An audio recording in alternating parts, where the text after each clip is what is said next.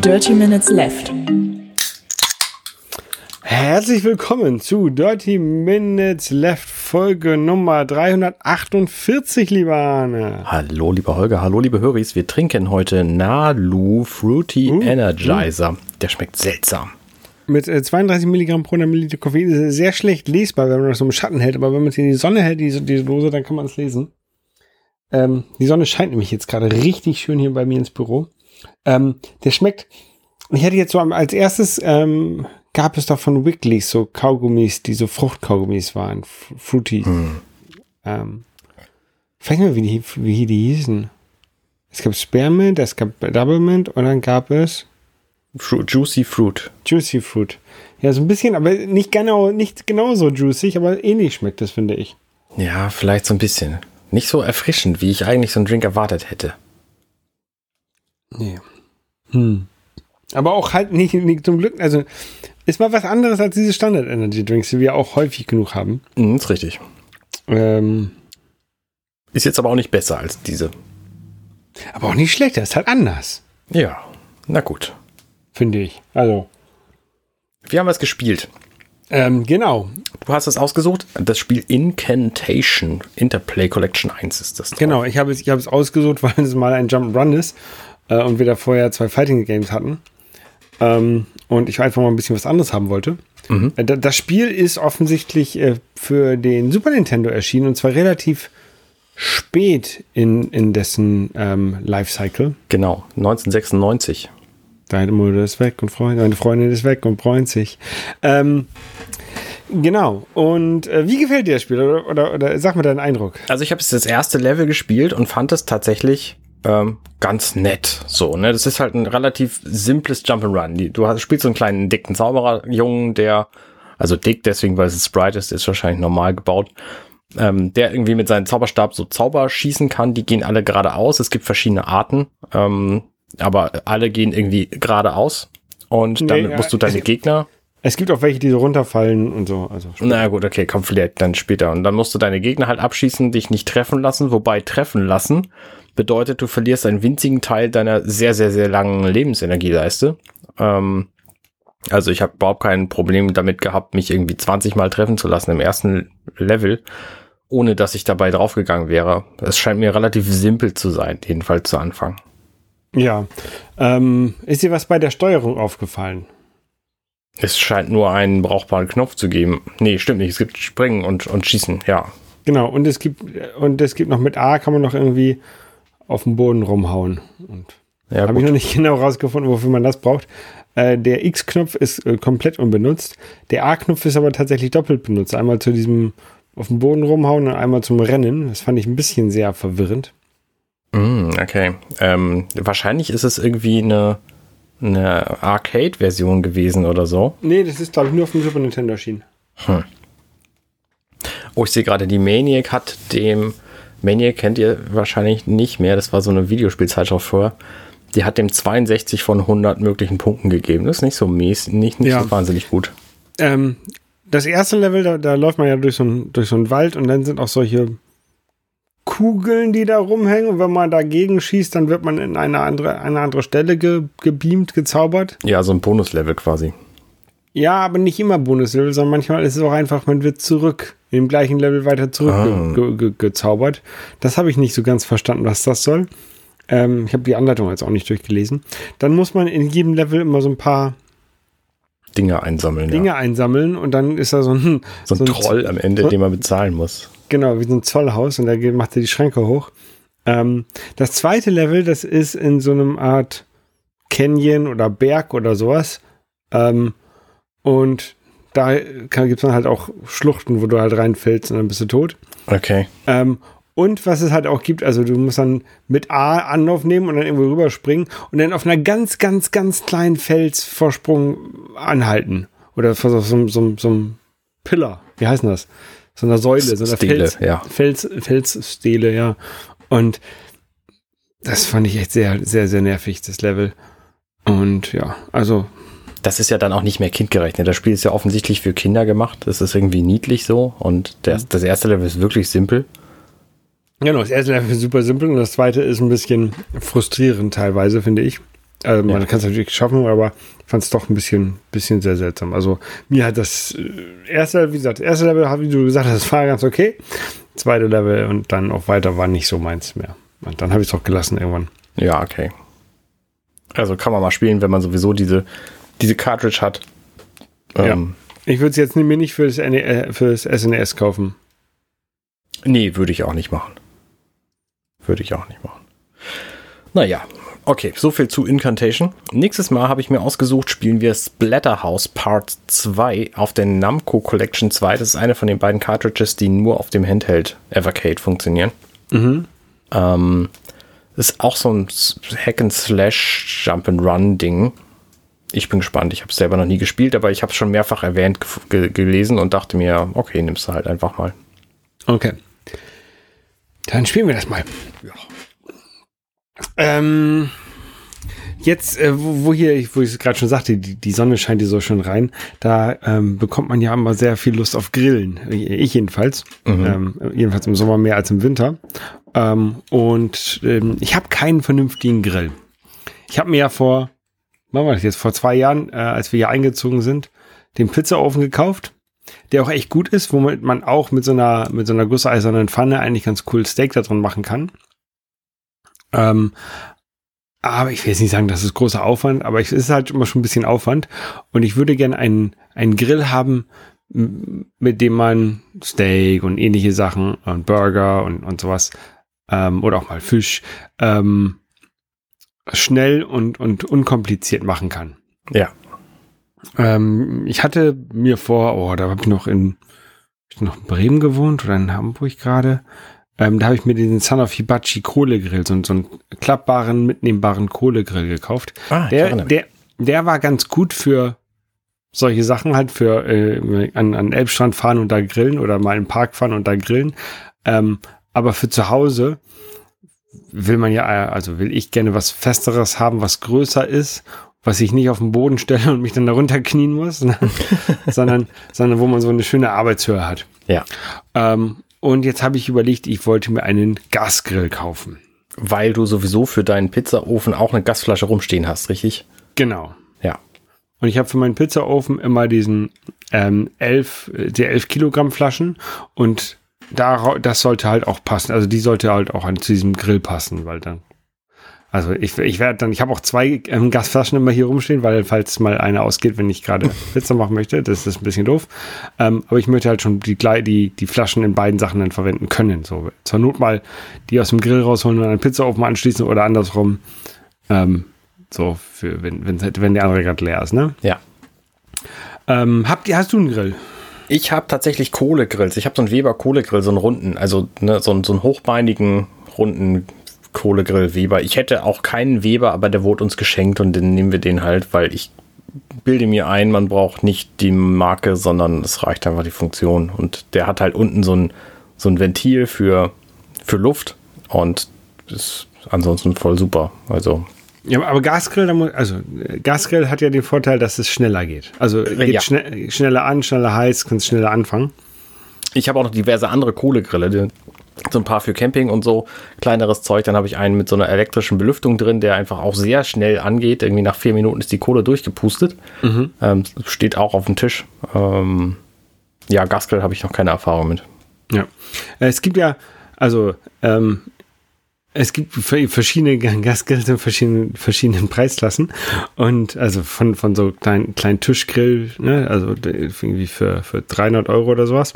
Und jetzt habe ich mal so bei Twitter rumgefragt, wenn ihr euch einen Grill kaufen würdet, was wären so die Funktionen, die ihr bräuchtet? Und die meisten so, ja, mindestens 3, besser 4 Brenner, damit man das so ein bisschen verteilen kann, wo es wie heiß ist und dann nicht alles sofort verbrennt. Und ein paar andere Tipps gab es da auch. Und es gibt ja so viele verschiedene Hersteller von relativ günstigen irgendwie Enders, der wohl bei Aldi und bei Tom verkauft wird, vielleicht auch noch woanders. Bisschen zu Weber, ne, die halt auch Also wo ich jetzt gemerkt habe, ich habe auch mal gedacht, so ein Weber-Grill will man eigentlich haben. Haben auch Freunde von mir, haben auch beide einen Weber-Grill. Aber ich habe halt gemerkt, dass bei Weber das, was du da für 700 kriegst, da kriegst du, oder nee, das, was du bei anderen Herstellern für 700 € bekommst, musst du bei Weber 1300 hinlegen. Ja, genau. Weber also ist ungefähr doppelt so teuer wie andere. Doppelt, ja. Genau, doppelt so teuer. Ja. Und jedenfalls, was ich so abschätzen kann, lohnt es sich einfach nicht, weil die Funktionen der anderen Grills genauso ist. Ja, das Einzige, was Weber irgendwie sehr gut hinkriegt, aber sich auch sehr gut extra bezahlen lässt, ist Adaptionen für verschiedenes anderes Zeug. Ne? Wenn du einen Grill hast, dann kannst du dir da verschiedene Roste kaufen, wo runde Einlässe drin sind, kannst du einen Wok reinschmeißen oder einen Hähnchenhalter oder was weiß ich. Bieten sie halt alles an. Ne? Und das machen andere Hersteller nicht, weil die halt auch nicht so einen hohen Absatz haben. Aber warum Weber so berühmt ist, weiß ich auch nicht. Das gibt es bei anderen auch. Also, was ich jetzt habe so überlegt, was ich denn gerne mal hätte. Also ich würde gerne mal ein ordentliches Steak machen und ich würde auch gerne irgendwie so nebenbei, keine Ahnung, Beilagen auf einem Kochtopf daneben machen. Also so ein Seitenkocher heißt das dann. Mhm. Also das ist wie ein Gasherd, aber halt nur eine Platte Gasherd quasi. Ja.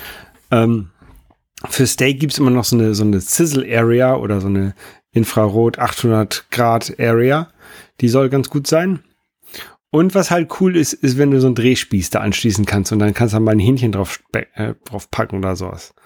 Da hätte ich auch Bock drauf. Der sich dann automatisch dreht. Genau. Ah, okay. Und tatsächlich gibt es das alles auch nicht nur von Weber, sondern halt auch von anderen Herstellern. Ich hatte dann einen Bekannter, der hat mir dann über Direct Message bei Twitter geschrieben. Er so, ja, wie hoch ist denn dein Budget? Ich so, ja, 800 € maximal. Wenn es richtig, richtig gut wird, dann vielleicht auch, kann ich auch auf 1000 gehen, aber viel mehr nicht. Und dann meinte er, ich habe gedacht, dein Budget wäre höher. Für 800 kriegst du ja nichts Ordentliches. Und dann meinte er, ja, mein Grill, der kostet 4000. Und ja. Dann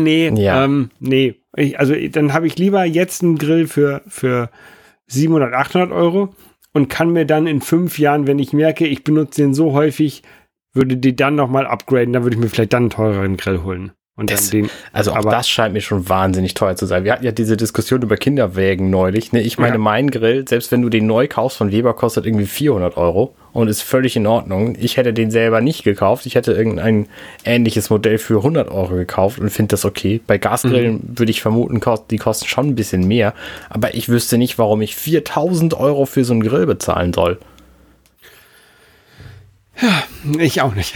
Menschen sind halt verschieden. Ne? Bei Kaffeemaschinen kannst du die Diskussion ja auch führen oder bei Kugelschreibern, Füllern, keine Ahnung. Also genau.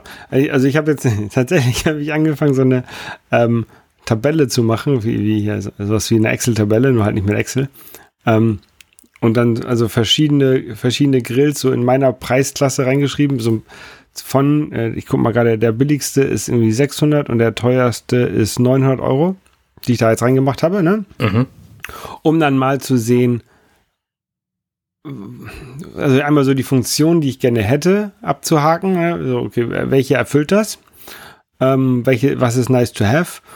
Und was sind so die Vorteile von dem teureren? Aber so wie ich das zurzeit sehe, werde ich mir wahrscheinlich einen so um 600 oder 700 € rumholen, der das alles kann, was ich haben möchte. Ich werde mir dann nochmal beim Nachbarn, der hat nämlich einen von diesem Hersteller, da einmal so die Verarbeitungsqualität angucken. Und dann werde ich, glaube ich, einfach irgendeinen kaufen. Ja. Also mein Vorgehen wäre wahrscheinlich, ich gucke einfach mal bei MyDeals, was kommt da so an Angeboten für Gasgrille. Dann kriege ich eine ungefähre Preisvorstellung, welche Funktion wie teuer sein darf. Mhm. Und dann, wenn ich das Gefühl habe, ich brauche jetzt wirklich einen, kaufe ich halt irgendwie einen. Ja. So, ich meine, da kriege ich ja halt dann auch von den Leuten, die das da dann benutzen und kaufen, so Einblicke, was sie denn davon halten und ob dieses jetzt ein okayes Gerät ist oder eben nicht. Ja. Viele haben auch immer oft so vorgeschlagen, so, du musst auf jeden Fall einen mit so einem Backburner holen, also der hinten noch so einen Brenner hat, ne? Den brauchst du, wenn du Pizza machen möchtest. Und das ist halt, okay, brauche ich nicht, weil Pizza mache ich ja schon. Ja. Oh, da ist gerade der Bernhard. Das ist der, den ich haben möchte. Der ist tatsächlich 15% Rabatt. Ja, kostet dadurch nur 510 €. Ja. Ja. Aber ich würde den Viererbrenner holen, der etwas größer ist. Wahrscheinlich. Der kostet dann 600 €. Das ist schon okay. Ja, ich guck mal. Und an den kann man nämlich auch so einen Drehspieß anschließen. Den kann man dann noch nachträglich kaufen. Von dem muss man ja nicht sofort kaufen. Aber ist, glaube ich, ganz cool. Ja, sehr gut. Auf dem Produktbild ist auch ein Steak, also getaugt. Ja, ja, der hat so eine Infrarot-Keramikbrenner Dings, und der hat auch so einen Seitenkocher und ist, glaube ich, ganz gut. Und ich hatte jetzt halt das Problem bei diesen, bei Grillen, finde ich, oder bei so Produkten, genau das gleiche wie Kinderwagen, ne? Da beschäftigt man sich ja normalerweise nicht so häufig mit und ich kann da jedenfalls nicht abschätzen, welcher Herstellername jetzt ein qualitativ hochwertiges Produkt ist und welcher nur ein Name von einer Handelskette ist. Also wenn jetzt Tom einen Grill rausbringt oder Obi einen Grill da verkauft, der dann von dem Grillking ist, ne? Sag ich jetzt auch mal, Grillking. Dann weiß ich nicht, ist jetzt Grillking, ist das jetzt eine gute Marke? Oder ist das Tom oder Obi kauft in China Grills ein und schreibt selber Grillking drauf, ne? Das weiß man dann ja nicht. Ja. Und dieser Bernhard ist glaube ich, okay. Wobei das natürlich auch nicht schlecht sein muss, ne? Meine Schwiegereltern haben jetzt seit 10 Jahren so einen Tom-Grill, ne? Auch Holzkohle, irgendwie 2 verstellbare Grillhöhenflächen, super Ding. So, benutzen sie einfach seit 10 Jahren jetzt. Ja. Und wir haben den damals geschenkt bekommen, als wir unsere Wohnung in aller Mühe mit Teppich versorgt haben, weil da gab es den dann einfach zum Teppichkauf dazu. Okay. Und der ist super. Also, ne, es ist halt ein Holzkohlegrill, ne? Die sind grundsätzlich wahrscheinlich billiger. Ja, genau, da ist ja quasi keine Technik dran. Genau, ja. Ne? Was du halt, also was ich gemerkt habe oder bei der Recherche gemerkt habe, ist, es kommt halt so ein bisschen drauf an, auch wie du den behandelst und wo du den abstellst. Ich möchte den bei mir relativ frei im Garten hinstellen. An eine Stelle, du kennst meinen Garten, da unter dem Wein, da, oder da in der Ecke, da soll er stehen. Da ist so eine Betonplatte von der Zisterne, die da drunter ist, und auf diese Betonplatte will ich den stellen. Und ich möchte den jetzt nicht jedes Mal beim Benutzen weg unter das Dach rollen und dann wieder dahin rollen, sondern der soll da stehen und dann kommt da eine Haube drüber und dann muss er aber so ein bisschen Feuchtigkeit, Luftfeuchtigkeit muss er abkönnen und darf dann nicht sofort weggammeln. Ja, das werden die aber schon alles hinkriegen. Ich habe auch schon gehört, dass welche, die halt nicht so gut waren, dass die dann halt nach 3 Jahren komplett verrostet waren. Das sind dann aber keine 800 € Grills, sondern das sind dann 120 € Grills. Ja, der war auch 500 €. Also ich weiß nicht, was die Person genau hatte, aber Grills von dem Hersteller habe ich für 500 € gesehen. Okay. Deswegen, ja. Und was spricht dagegen, erstmal ein billiges Gerät zu kaufen, um zu gucken, wie du es benutzt? Ja, das macht. Ob dir tatsächlich was fehlt? Nee, ich meine, 500 € ist kein billiges Gerät. Du kriegst ja auch für 300 € schon Grills. Gasgrills. Grille? Ja, aber ich würde schon gerne so einen großen, vernünftigen, wo ich viel Platz habe, wo ich dann, also ich mag Grillen generell. Also ich war immer, wenn wir beim Kumpel grillen waren, das finde ich gut. Und ich habe ja auch selber schon so einen kleinen Kohlegrill, ne? Also den Son of Hibachi. Also ich möchte jetzt die Gelegenheit nutzen, dass ich hier ein Haus habe und Platz habe, möchte ich die Gelegenheit nutzen, mir einen großen, fetten Grill hinzustellen. Das verstehe ich. Also ich würde tatsächlich auch, wenn ich hier nicht noch gerade die Solaranlage gekauft hätte und das Kind kommt, würde ich auch für 3.000 € ausgeben für den Grill.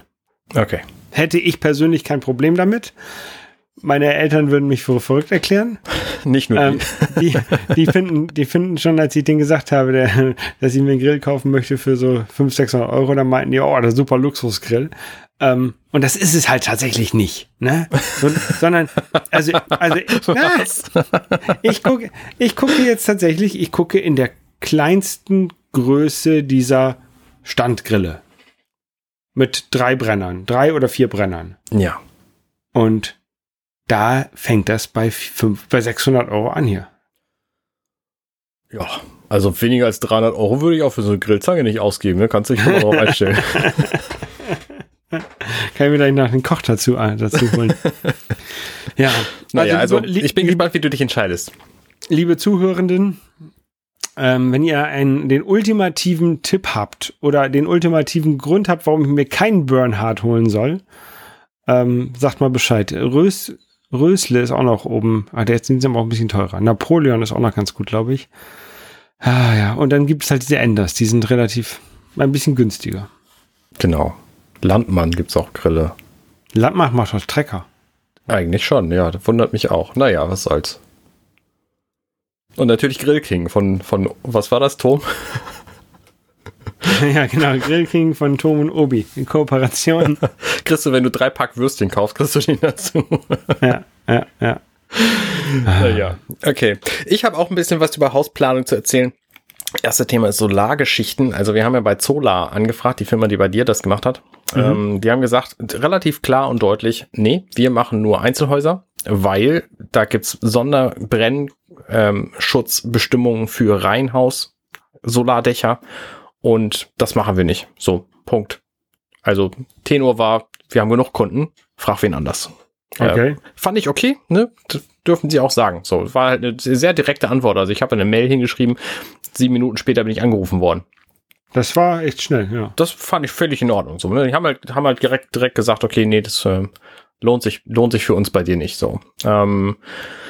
Ja, und jetzt suche ich halt nach einem Menschen, der das irgendwie beurteilen kann, was sich bei uns lohnt. Jetzt habe ich heute mit einem Nachbarn gesprochen, der meinte, er hätte da durchaus auch Interesse dran, so einer Solaranlage, aber es sei tatsächlich noch eine Runde schwieriger bei uns, weil wir möglicherweise einfach noch eine zweite Leitung brauchen in unser Verteilerhäuschen, weil wir haben so ein Elektro-Verteilerhäuschen, wo dann auch die Zähler drin sind.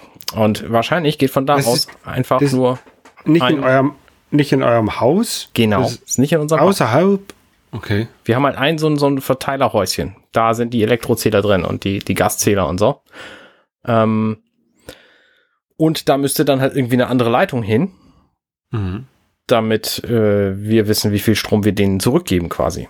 Und dann, das heißt, wir müssten irgendwie, wie weit mag das sein, 200 Meter Fußboden aufbuddeln, da Kabel legen und das wieder zubuddeln, so. Das heißt, es ist durchaus noch viel schwieriger bei uns und wir müssen wahrscheinlich, also am sinnvollsten wäre es, wenn wir bei uns mit unseren Nachbarn uns absprechen und das alle gemeinsam wollen und dann da jemanden finden, der das machen will. So. Und das heißt, wir brauchen jetzt erstmal ein bisschen Planungsphase dafür. Ja, das habe ich noch nie gehört, dass der Elektrozähler nicht im gleichen Haus ist. Also ich hatte das in der Hafen City, da war der Elektrozähler auf dem Flur, aber auch vor meiner Wohnung halt auf dem Flur. Aber sonst waren die immer... Nee, gar nicht. War in Bremen, da war der in der Garage und im Haus. Das war so ein Reihenhaus in Bremen in der Innenstadt und da waren die alle in der Garage. Oder im Keller sind die auch häufig. Ne? Aber wenn man... Also ich dachte, wenn man da so ein normales Haus hat, wo halt nur eine Person in einem Haus wohnt, also wie auch beim Reihenhaus oder Doppelhaushälfte oder halt Einzelhaus, dass sie dann immer im Haus selber sind. Ja, wir haben halt eine dicke Leitung, die dann von der Straße zu diesen Verteilerhäuschen geht und vom Verteilerhäuschen geht es dann in die Häuser. 18 Einheiten. Ja. Naja, das war das jedenfalls. Das nächste Thema, was ich für Hausbau habe, ist, wir haben ja eine Terrasse unten und wir haben eine Dachterrasse und auf der Terrasse unten wollen wir uns einen Glaskasten drüber setzen, damit wir da auch in jeder Jahreszeit sitzen können. Und wir wohnen halt an einer vielbefahrenen Straße hier, dass es einfach viel leiser ist und dass es windgeschützt ist. Und das sind 3 gute Argumente dafür, dass wir uns einen Glaskasten hinstellen, statt nur so einem Dach, was uns die Sonne abhält, notfalls. Ja. Und da sind wir jetzt gerade auch auf der Suche nach einem Menschen, der uns das irgendwie mit baut. Mit Glaskasten so. Meinst du sowas so wintergartenmäßig? Genau, so ein Glashaus, Wintergarten-Ding halt. Also eine Terrasse, die zu einer Seite Hauswand hat und zu 3 Seiten Glaswand und ein Glasdach. Ja. Und dieses Glasdach muss halt verdunkelbar sein, damit wir die Sonne da irgendwie aussperren können.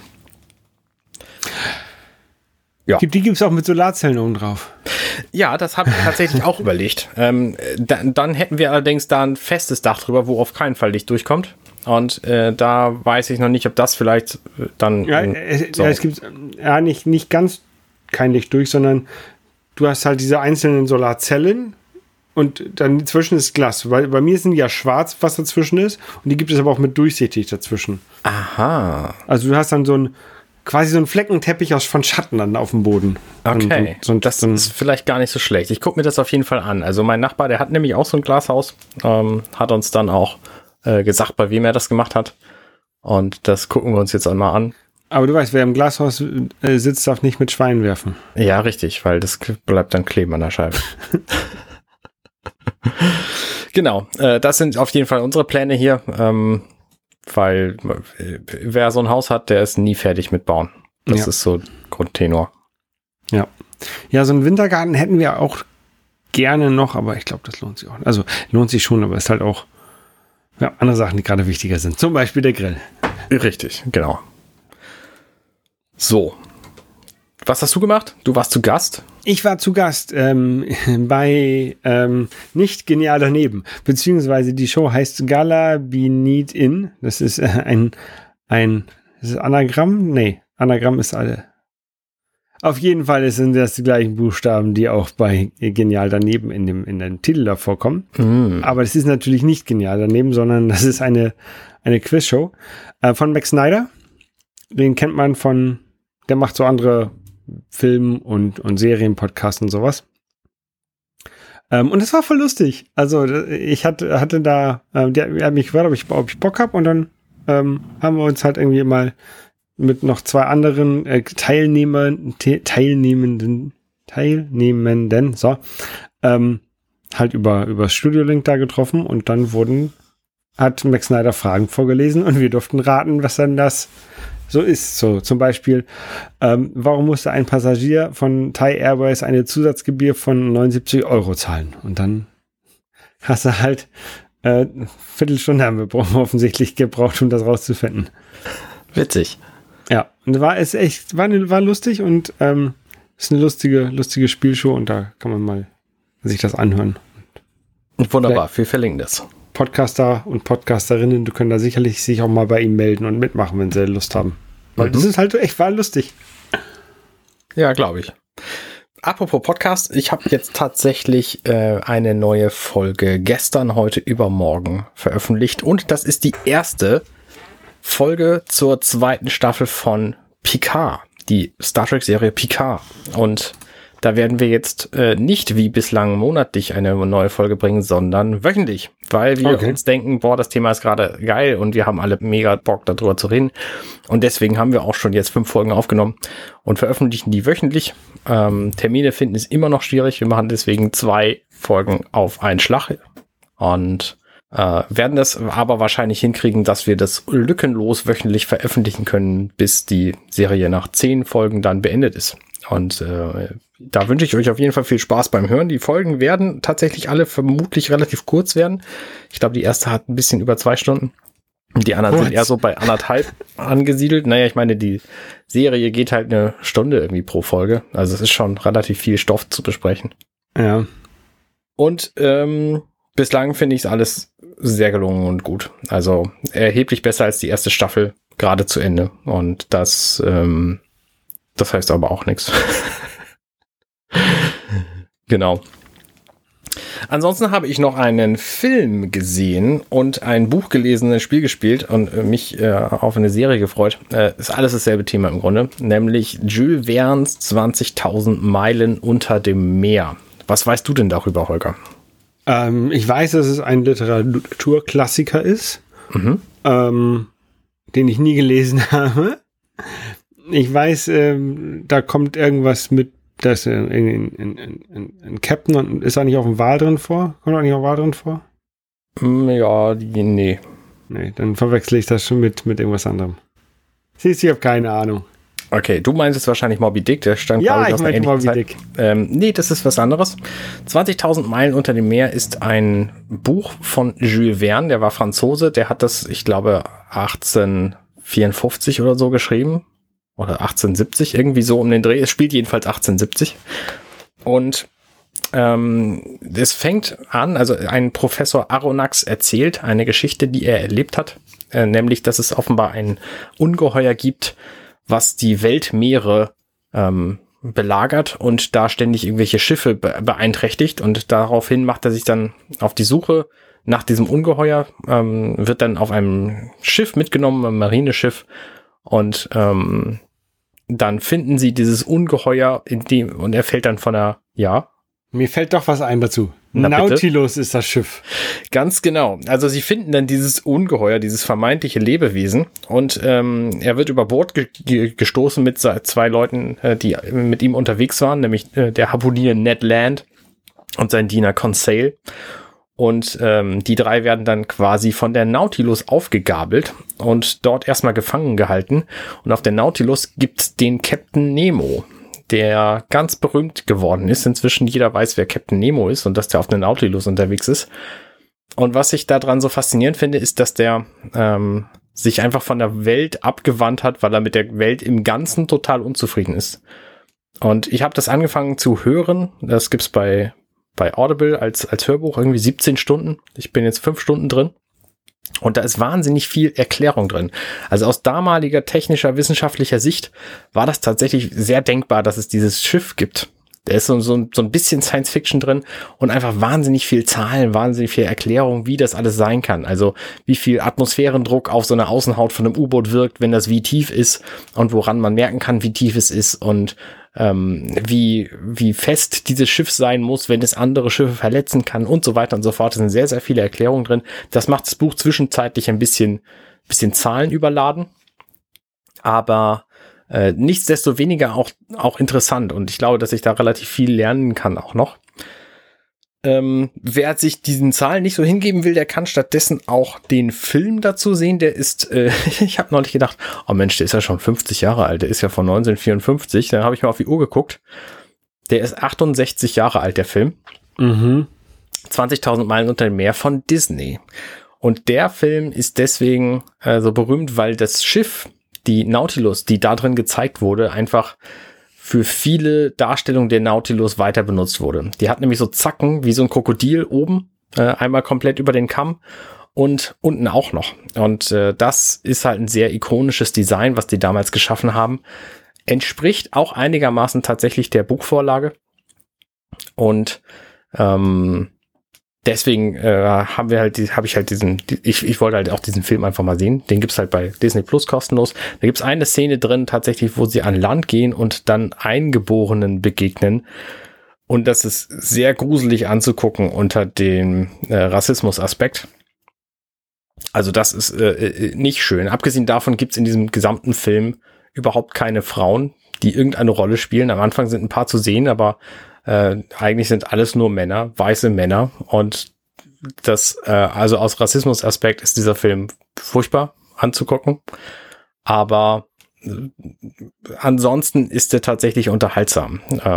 Du hast also erst das Buch als Hörbuch gelesen und dann nach dem Film geguckt? Ja, fast. Ich habe die ersten 30% von dem Hörbuch gehört und dann den Film geguckt, weil ich einfach Zeit hatte und wissen wollte, wie diese Geschichte eigentlich weitergeht. So. Hast du in diesen 30% schon Unterschiede gemerkt? Ja, durchaus. Also es sind sehr, sehr viele Sachen natürlich abgekürzt und vereinfacht. Und das Spannende an diesem Film ist, die ersten, ich sag mal, 5 Minuten oder so, wird überhaupt kein Protagonist gezeigt, sondern sie zeigen nur Wasser, also Vorspann ist bei diesen alten Filmen ja sowieso immer am Anfang, und dann zeigen sie halt Wasser und Schiffe, die angegriffen werden und untergehen. So, und dann wird da hinterher drüber geredet und dann erst lernst du die Leute kennen, die da überhaupt eine Rolle spielen in diesem Film. Das ist tatsächlich ganz spannend. Und ich habe das alles gemacht, weil ich nämlich Lust drauf gekriegt habe, weil ich von einem Brettspiel gehört habe. Dieses Brettspiel heißt Nemo's War. Und das ist bei Frosted Games erschienen in Deutschland. Und das ist ein Solo-Brettspiel, obwohl es ein großes Spiel ist. Und man spielt da nämlich Captain Nemo, der bestimmte Aufträge hat. Je nachdem, was man sich für einen Beweggrund aussucht, muss man halt entweder erforschen oder Krieg führen, oder man ist ein Anti-Imperialist, also versucht bestimmte andere Ziele zu erreichen, Rebellionen anzufachen und so. Oder man ist Wissenschaftler, und all das kann man halt in diesem Spiel sein, wenn man möchte, und hat dann bestimmte Ziele. Das heißt, man reist auf diesen Weltmeeren rum. Da gibt's halt, also das Spiel wird rundenweise gespielt. Es gibt immer eine Kontaktphase, wo quasi eine Abenteuerphase. Das heißt, man zieht jedes Mal eine Karte. Es gibt ein sortiertes, aber randomisiertes Abenteuerdeck. Das heißt, es passieren zwischendurch verschiedene Ereignisse. Du kannst halt Glück haben oder auch nicht. Wie zum Beispiel, hey, es ist jemand über Bord gegangen, dann musst du einen Wurf machen, einen Rettungswurf quasi und gucken, ob du das hinkriegst. Dafür kannst du verschiedene Modifikatoren benutzen und die riskieren, wenn du den Wurf dann nicht schaffst, gehen die halt flöten und du verlierst möglicherweise das Spiel.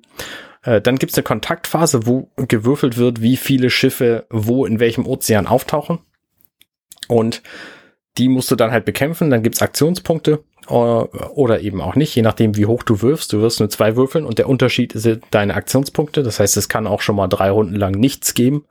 Das hatte ich durchaus auch bei meinem ersten Spiel. Hast du alleine gespielt? Ja, es geht halt nur allein. Also theoretisch kannst du auch kooperativ spielen. Das habe ich mir noch nicht angeguckt. Auf der Webseite. Genau, das kannst du, habe ich aber noch nicht gemacht. Ich habe es also einfach alleine gespielt. Es ist auch als Singleplayer-Spiel vermarktet so und gedacht. Und es funktioniert auch tatsächlich als solches sehr gut.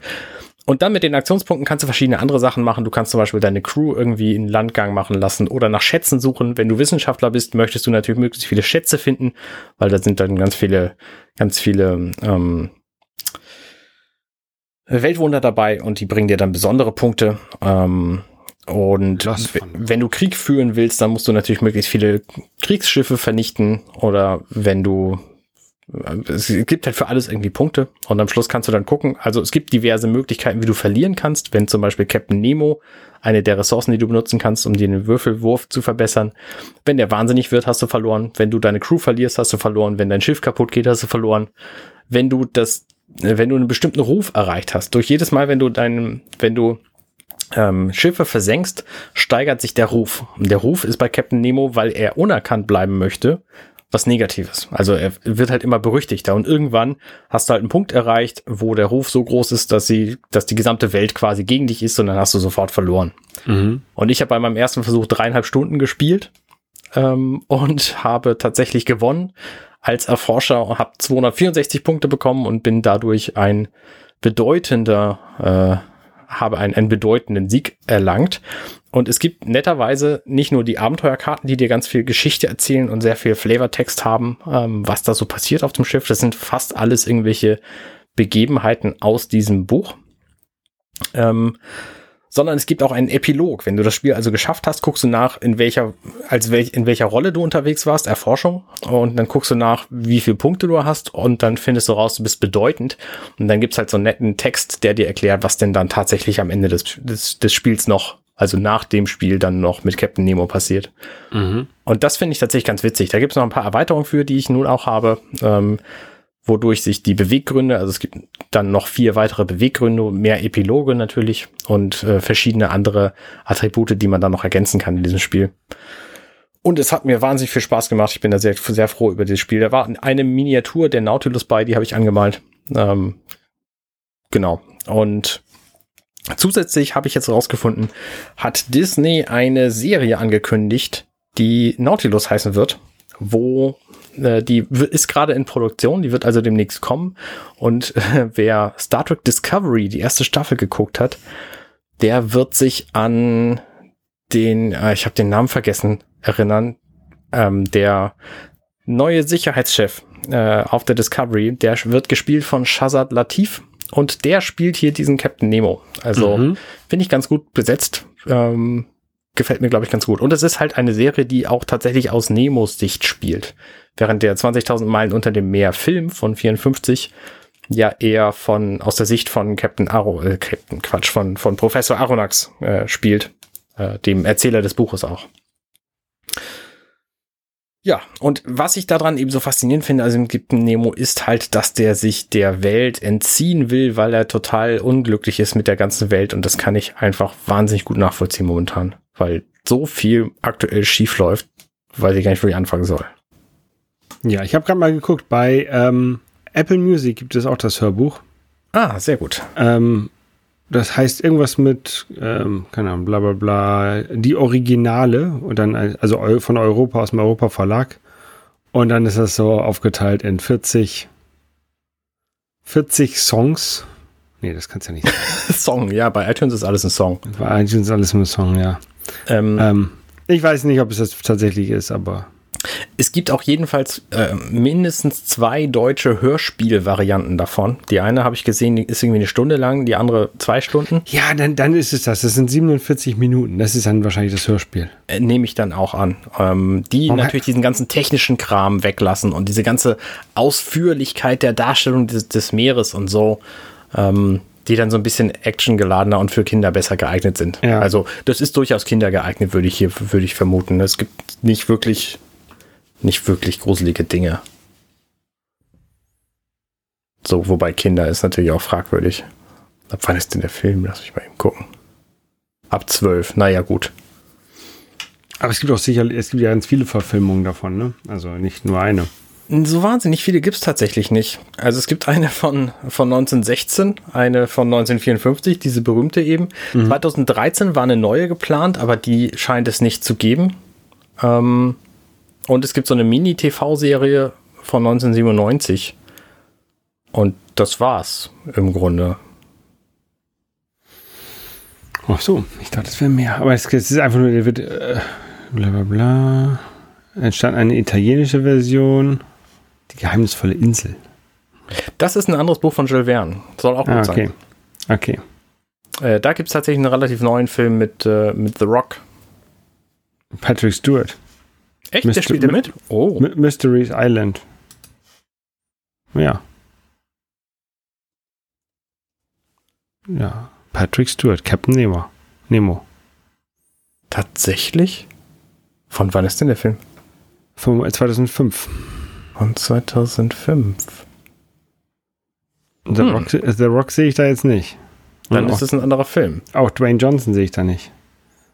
Mysterious Island, die geheimnisvolle Insel. Dann ist es ein anderer Film. Amerikanisch-thailändisch-deutscher Film. Basiert auf dem Buch von Jules Verne. Na gut. Also es gibt offenbar relativ viel dazu. Ich finde es ein bisschen spannend. In einer der Posterzählungen, glaube ich, da plant Captain Nemo eine Zeitkapsel und die soll erst 200 Jahre in der Zukunft geöffnet werden, wenn die Menschheit reifer ist. Und lustigerweise sind wir da fast. Und die Menschheit ist sowas von überhaupt nicht reifer. Mhm. Da hat er sich einfach mal getäuscht, der Jules Verne. Ja, der hat ja auch vor über 100 Jahren gelebt. Der kann nicht alles wissen, was heute passiert. Das ist natürlich richtig. Gut, ja. Damit sind wir auch durch. Ich gehe gleich wieder in die Sonne. Ich gehe mal weiter nach Grills suchen und Grills recherchieren. Sehr guter Plan. Ja, du weißt, wann war das? 2011, als ich nach Hamburg gezogen bin. Ja. Da wollte ich ja auch mir einen neuen Fernseher kaufen, weil ich hatte bis dato immer nur so einen großen Röhrenfernseher und habe dann irgendwie ein halbes Jahr mit Recherchieren verbraucht, welchen Fernseher ich denn jetzt kaufen sollte. Und bin im Endeffekt dann hier einfach zum Mediamarkt gegangen und habe einfach den erstbesten gekauft. Ja. Und der hängt hier immer noch an der Wand bei mir jetzt im Spielezimmer. Ja, ist richtig. Der ist auch cool, weil der hat Hintergrundbeleuchtung. Ja, Ambilight. Genau, ja. Ist cool. Gut, vielleicht läuft das bei den Grills auch nachher so hinaus. Wir wissen es noch nicht. Gut möglich. Bis dann. Bis dann. Tschüss. Ciao, ciao. Hey, ich bin Arne und das war 30 Minutes Left. Schön, dass ihr zugehört habt. Dieser Podcast ist und bleibt kostenlos für alle. Wenn ihr all meine anderen Podcasts sucht, wenn euch gefällt, was ihr gehört habt und wenn ihr uns unterstützen mögt, guckt doch auf compendion.net. 30 Minutes Left.